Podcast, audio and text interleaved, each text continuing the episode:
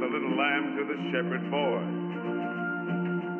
Do you hear what I I really am a mean and despicable creature at heart, you know.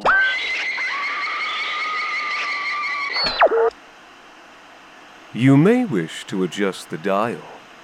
You are currently tuned into the wrong station.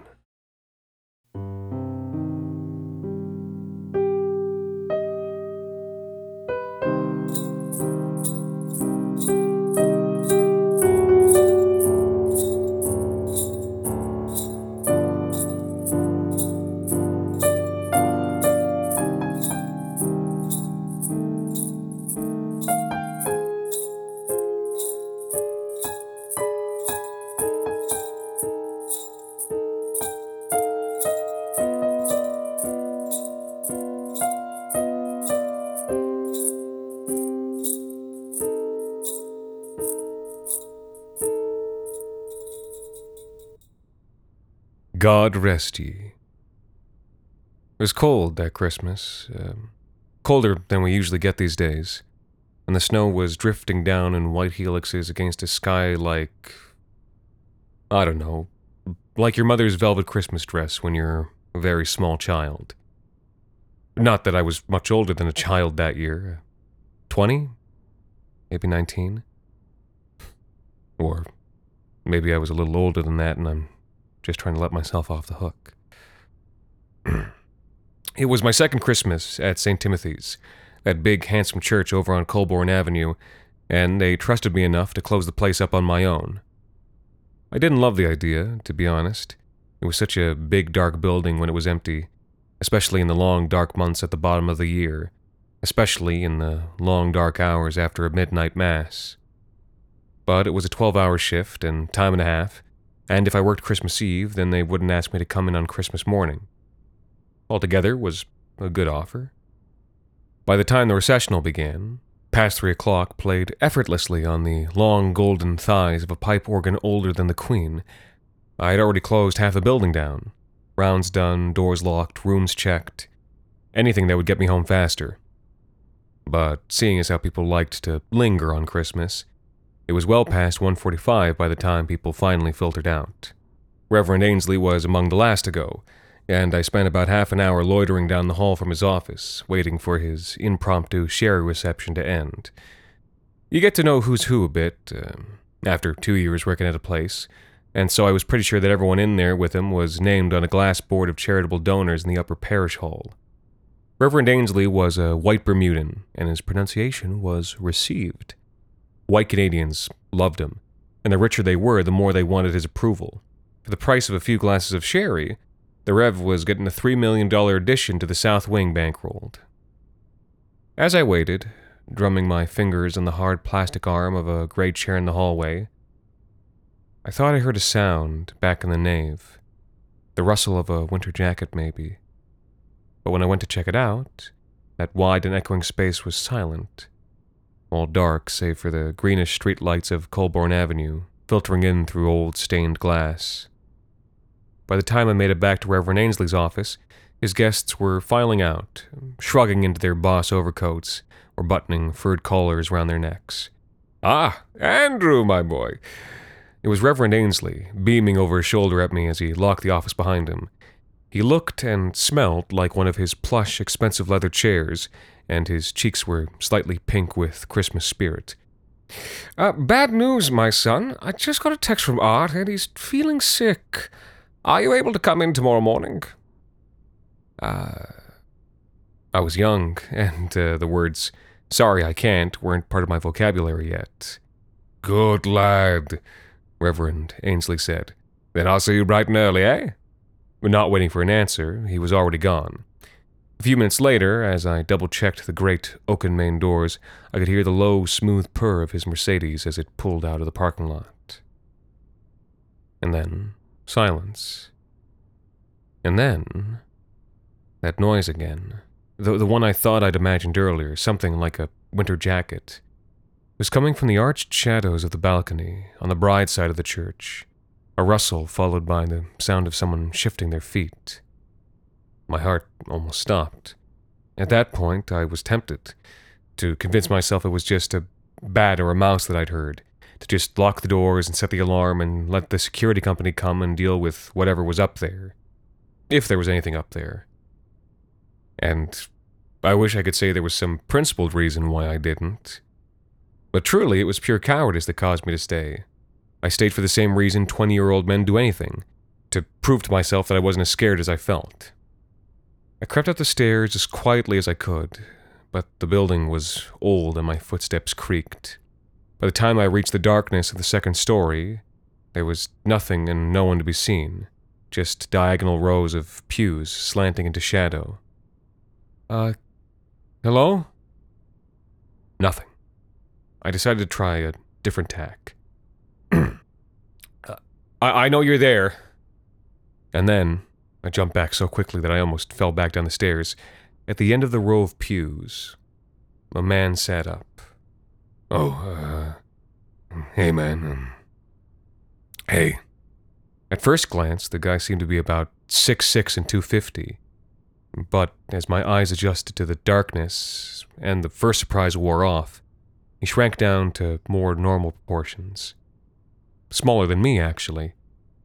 And then, as he stood up and anxiously brushed himself off, as if to make his soiled and ragged clothing look presentable, I realized he was actually a quite small man.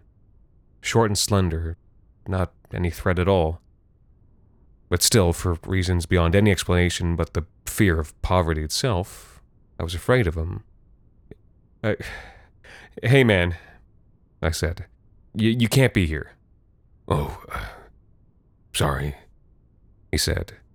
He looked down and away, refusing to meet my gaze. Sorry, I, I thought it. Um, I thought it was okay, uh, church, church and stuff. I, I thought it was allowed to be here. Yeah, well, I, I gotta close up the building, and you gotta go. My fear made me cruel. I could hear a scornful edge in my own voice, which I knew wasn't right, but but which made me feel a little more strong. The guy licked his lips and looked from side to side. Um, look, look, man. Can, can I just stay here? I, I won't. I, I won't steal nothing. I'll, I'll just lie down right here until morning, and then I'll leave first thing, okay? I, I, I promise I'll be good. I'm, I'm, I'm a good guy, I swear. Sorry, you gotta go, I said again. I had a hand on my phone and another hand balled up in a fist around a heavy set of keys I carried around with me at the job. I was trembling a little bit. All that adrenaline, and for what? He shrank. Oh, okay, he said at last. Yeah, yeah, I'll, I'll, go. Uh, I'm going. You don't have to call anybody or anything. Just this way. He pointed down the stairs, and I swung around to give him a wide berth as he passed. He had a strong smell, sewer mixed with body odor, mixed with fear. He was as good as his word. He went down the stairs and then turned right to the side door, where he waited at a respectful distance as I unlocked it for him. The door swung wide into the flat black chill of the outer dark. The cold, prowled in, its long tendrils snaking around our wrists and ankles. In the half darkness, his pupils shrank to pinpricks and he started to tremble. There was a half snow falling, thin and hard and cold. He licked his lips. Please, he said. Please, man. There's, there's something after me out there. Something bad, real bad. Please, please, just don't make me go. L- lock me in a room, even. Just, just let, let me stay here tonight. I was implacable. I was cold and tired, and I wanted to go home. The man, his fear, his pain, it was standing in my way. There's places for you to go, I said, in my utter ignorance. But you can't stay here. For a second time, he shrank and nodded and accepted what I said. He was wrapped in an old winter coat and blanket, which he pulled tight around him. And then, with a shudder of fear or cold, he went out into the darkness and was swallowed up. A few minutes later, I had flipped the breakers and armed the security system. It was now even darker within than without, the only light from those dull street lights, their cold glow grayish green behind the stained glass, and the cold and gray green stained glass saints. I stepped out into the cold again, locking the side door behind me, half expecting the guy would be out there waiting for me. But the parking lot was empty. As I stepped out into the gritty, blowing snow, I saw the shadow of him huddled up under the archway of the church's main door, pressed up against the frame, as if the cold stones would protect him. He saw me pass and raised a trembling hand. I returned the wave and was gone.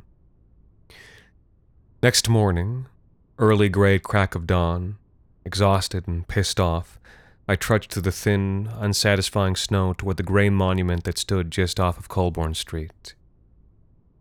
That man was still sitting at the entrance to the church, his little hands still clasping at the frozen stone. He was rimed with white, like a pier beside the frozen sea. He was frozen solid. But it hadn't been the ice that killed him. There's something after me out there, it said. Something bad.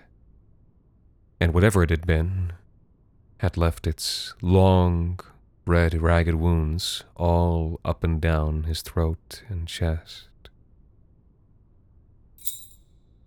Leftover Christmas sausage meat. I'd just gotten home from some last minute Christmas shopping when my buddy Alex sent me the text Dude, you home? Mind if I stop by? I got a huge score. Sure thing, dude. Fifteen minutes later, he was tapping on the glass of my apartment's front window. He was carrying a heavy and extremely wet looking garbage bag. The plastic was strained and turning gray around his white knuckled fingers. Dude, you got to see this. Let me know if you want to get in on it. Get in on what? He thudded the big wet sack down onto my kitchen island's faux marble countertop. Leftover Christmas sausage meat. He unfurled the sack with a crack of plastic, and inside, indeed, was several, and I mean several, kilograms of loose raw meat. I stared at it for a moment. Then I stared at him for a moment. Explain yourself, I said. Okay, so you know Kelly down at the sausage stand? I know of Kelly down at the sausage stand. The sausage stand was where my buddy had worked weekends throughout university. It was at the farmer's market. Kelly was the middle aged proprietress. Okay, well, this year, I'm stopping by the stand to get some things for dinner, and Kelly says to me, Hey, I've got this big bag of leftover Christmas sausage meat, but it's not in casings. It would be good for stuffing or shaping into sausage patties. You want it? And I'm like, Hell yeah, I want it. How much? And she looks at me and she says, Five bucks. And I'm like, Five bucks for all this meat? Where else are you going to get a deal like that? And I thought about how you were still looking for something for your dad, so I figured you might want to get in on it. You know, dads love ingredients. The meat was green, by the way. I know I've buried the lead here a little bit, but this meat was visibly green. Uh, not green the way it would be if it was spoiled, but green as if someone had been free pouring food coloring into it. The color was somewhere between ice cream truck slushy and kids' vomit after eating too much ice cream truck slushy. What makes it Christmas meat? I asked. Is it flavored with like cinnamon or cranberry or something? He shook his head excitedly, cheeks still red, eyes still bright, too bright, and suddenly I had a vision of him in my head, gleefully working the meat grinder, arm spinning like a pinwheel at the crank, while Kelly handed him a fistful after fistful of. of, of what? What kind of meat was in that bag? He let out a breathless little laugh. Dude, he said, Dude, that's the craziest shit. That's the wildest part about it, my dude. He clawed up one hand and thrust it into the gaping sack of meat, coming away with a glistening heap of pink and green leftover Christmas sausage meat. I caught the pungent whiff of blood and nutmeg. Buddy, that's what rocks so much about it, he said. This shit is made out of elves. I didn't say anything for about 10 seconds before I cracked a smile, guffawed a bit, and waited for him to tell me he was joking. But he didn't. His eyes stayed bright, and that gleeful smile was still plastered on his face. He just picked through the clump of raw flesh in his hand until something began to poke out, half buried. A little green hat. Elves, buddy. Silver bells. Okay, uh, Connor Madarin, Jessica Madarin, Janet Madarin, repeated Eric. Then there's your aunt's kids, Brandon, Brandy, Bryce, and Beth Buchanan. How'd I do? He grinned at her. I'm sorry, I'm sorry. It's your first family dinner and. I just wanted to be perfect, you know? said Marissa. Why'd I pick Christmas to do this? Eric grabbed her hand and squeezed. I promise, it'll be okay. I can handle meeting a few people. A handshake here, a boring story there, and bing bang boom, we're done. Just tell me if there's anything I should avoid talking about. Marissa's smile faded. She looked away. Well, okay. There is one thing. It's about Cousin Beth, she said. Beth, right? Uh, not Bryce, Brandon, or. It's not funny. Look, it's family secret, okay? I'm not even supposed to know about it. The only reason I even want to tell you is to keep you from accidentally saying something that, you know, sets her off. Eric took his eyes off the road to look at Marissa. Her eyes were bright and shining. He nodded. Okay, uh, tell me and I'll steer clear. All right, uh, here it is, said Marissa. And then she told him. Eric nearly swerved off the road. What? Said Eric, whispering even though there were only two of them in the car. Uh, are you serious? I thought that only happened in. I thought that never happened. Marissa nodded furiously, a finger to her lips. Despite the gruesome depravity of the secret, she seemed lighter for having told it. Not a word, she said. Not a word. Marissa's parents was an inviting place, thought Eric an hour later. A large, flat, warm bungalow that made Eric feel nostalgic, even though it was totally unlike any home he'd ever been in. The family had fittingly gathered in the family room before dinner. It was a spacious room filled with overstuffed armchairs that begged to be sat in and read in, and a hearth that lapped happily at a high stack of logs. The people were just as warm as the room itself. Eric found himself passed around from sibling to aunt to cousin to nephew, a whirlwind of handshakes and hugs as he became acquainted with the family crowd. It was just as easy as Marissa had said.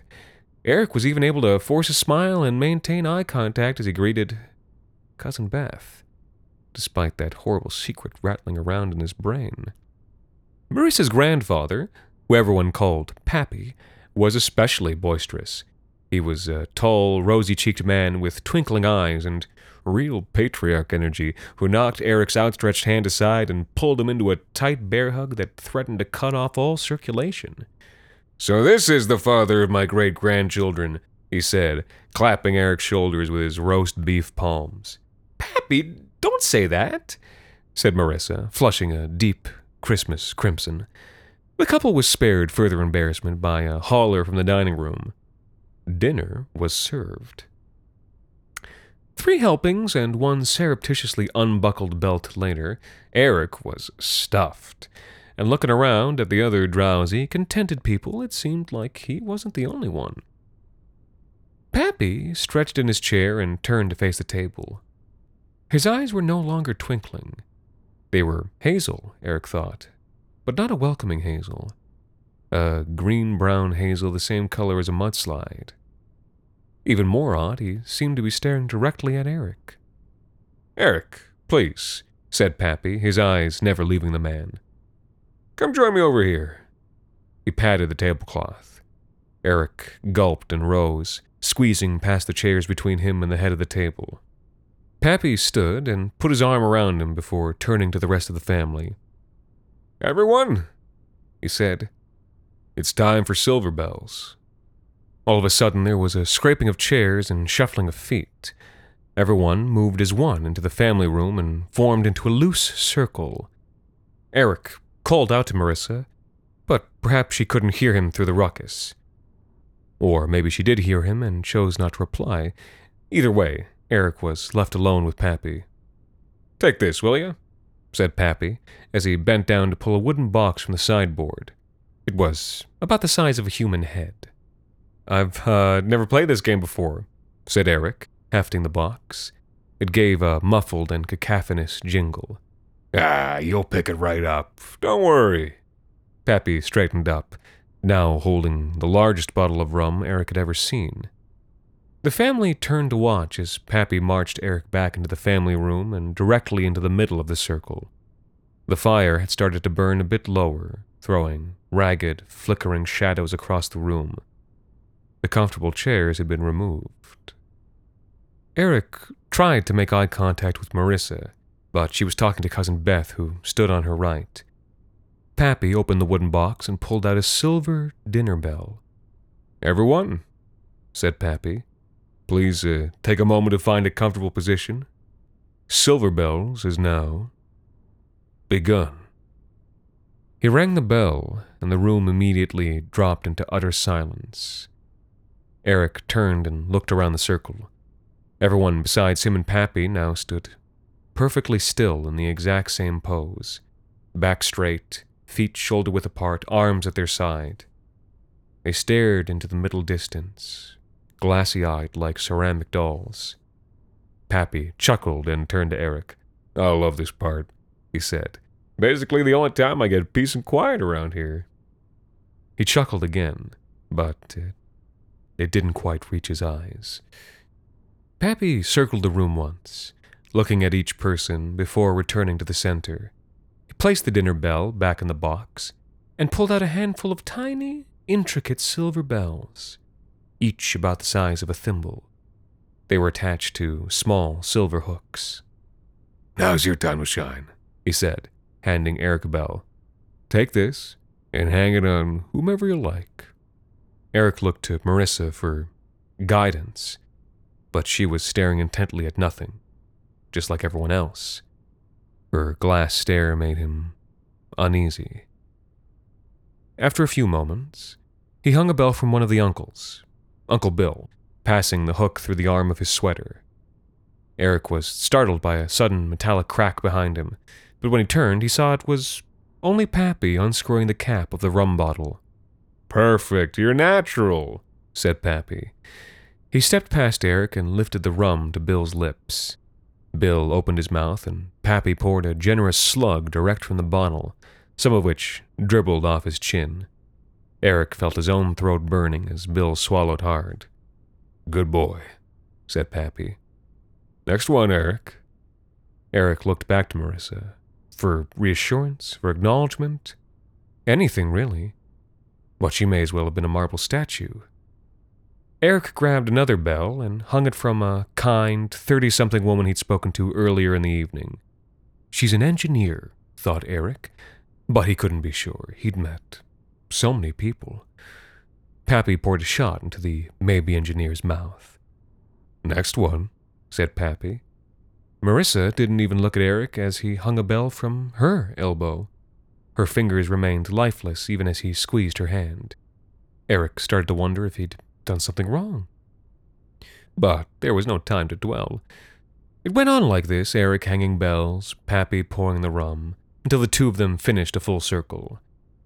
Eric had a vague hope that this would be the end of the game, or at least the end of his part. But that hope was strangled when Pappy nudged him towards the first uncle once again. Eric hung the bell at chest level. Pappy poured the rum, but before they moved on, Pappy said something. Hey, Bill. Shame about losing that promotion. I forget it. The guy who got it, was he just younger than you or smarter too? Eric froze. Jesus Christ. Pappy had said it loud enough for everyone to hear, including Bill's wife. Eric braced himself for an argument, maybe even a fist fight but there was no response. Eric turned to look. Pappy was right up in Bill's face, staring at him. There might have even been a slight twitch under Bill's eye. But that was all. After that, Pappy moved on to the engineer. Eric tried to focus. He fumbled the bell before finally managing to hang it from her blouse. Pappy poured her shot, and as he pulled the bottle back, he spoke again. Another year without kids? Well, maybe it's for the best. Not everyone was meant to be a mother. Eric's face burned like he'd just been slapped, but the engineer just stood silently, staring past Pappy. The third person in line was a slight, small man in his forties, shorter than Eric and much shorter than Pappy. Eric hung his bell, and Pappy poured his shot, and Eric steeled himself for what he knew was coming. Pappy slowly looked the guy up and down. For a moment, it almost looked like he might not say anything. But then he spoke. No wonder she ran off. The slight, small man made eye contact with Pappy for the briefest of moments, like a lightning bolt arcing across the sky, and then went back to staring. Pappy prodded Eric to move on, but just as they turned their backs, Eric heard a faint sound. The sound of bells. They both turned. The small, slight man was red faced and snotty. Tears streamed down his cheeks, his body heaved with sobs and trembled from his efforts to stay in control. And all the while, the two tiny bells jingled their happy song. Pappy said two words You're out. And the small, slight man walked out of the circle to collapse into a chair. He put his head in his hands and began to take deep, shaking breaths. Eric felt a tap on his shoulder. It was Pappy. He gestured to the next person in the line. Eric turned to Marissa, but still that same implacable expression. Nothing else. Eric shuddered and picked up another bell. Despite the vile, vicious remarks of Pappy, nobody else in the family so much as moved during the rest of the round, nor the next round. Marissa seemed particularly stolid, even after Pappy mentioned her nine months of unemployment which Eric knew was a sore spot. But at the start of the fourth round, that changed. Pappy approached Bill, needling him again about losing the promotion. But before they moved on, someone else spoke. He's drinking away his kid's future. It was the small, slight man. He was no longer a broken down heap. There was vengeful fire in his eyes. Remember, Bill? Got so bad you started stealing that money from the college fund? I had to lend you 3000 bucks just so your wife wouldn't find out. Not that your kid is going to go to college with his grades. That was enough. The sound of jingling filled the air as Bill visibly flinched. Go fuck yourself, David. You're a goddamn snake. The man just grinned in his face. A second later, Bill seemed to come to his senses. He turned to face Pappy, his bells jingling. You're out, said Pappy.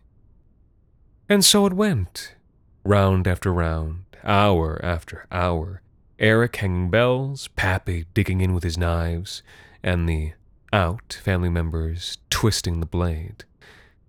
Eric had begun a mantra in his head. This isn't real. This isn't real. It couldn't be. He couldn't be here. It made no sense, so therefore it wasn't happening. He repeated it to himself with each bell he hung, with each affair, addiction, lie, and violent act that Pappy and the family could dredge up.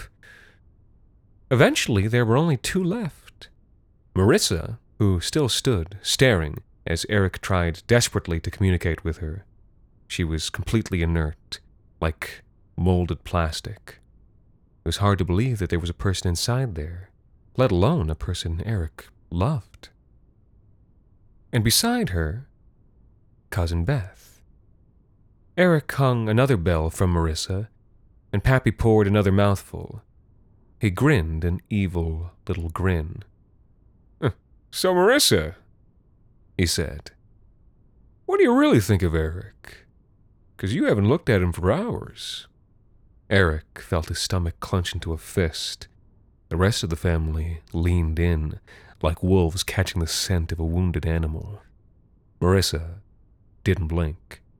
She told me he was good. For now. said Marissa's sister. Oh, please, she's probably sleeping with a dozen guys. Commitment was never for her, said a cousin. Remember high school?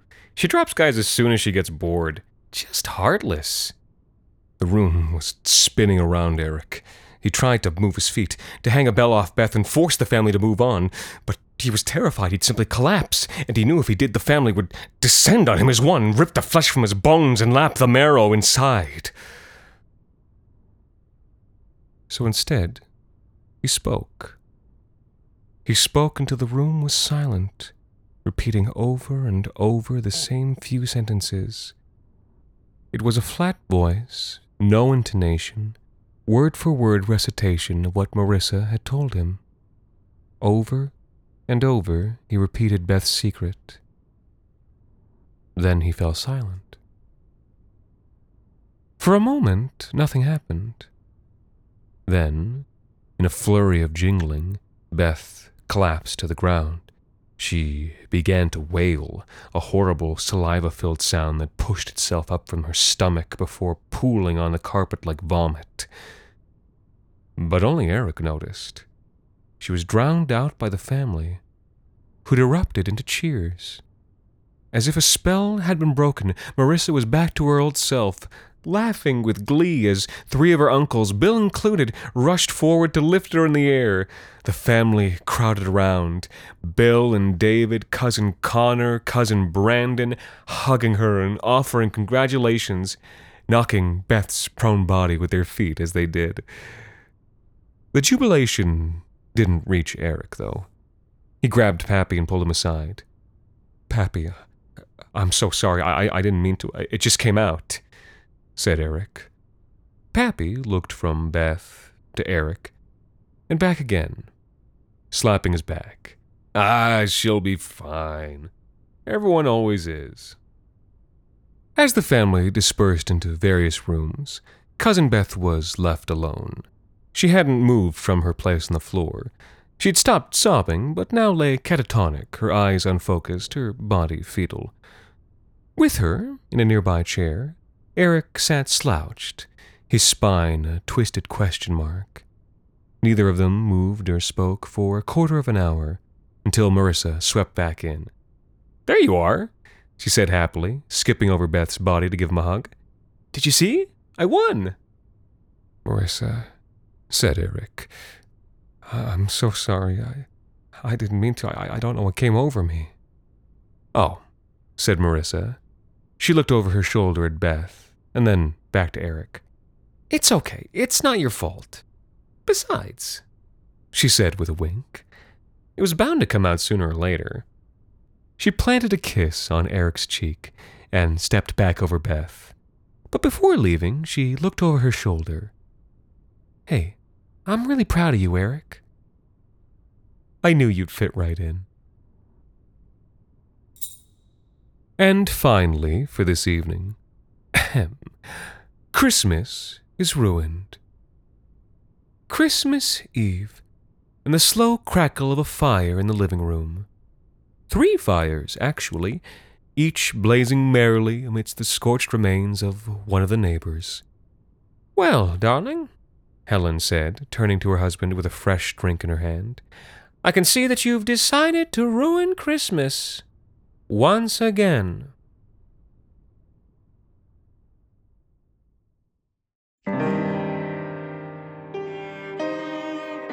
This week's episode, Silver Bells and Other Christmas Snips, was written by Jacob Duarte Spiel and Alexander Saxton and performed by Anthony Botelho.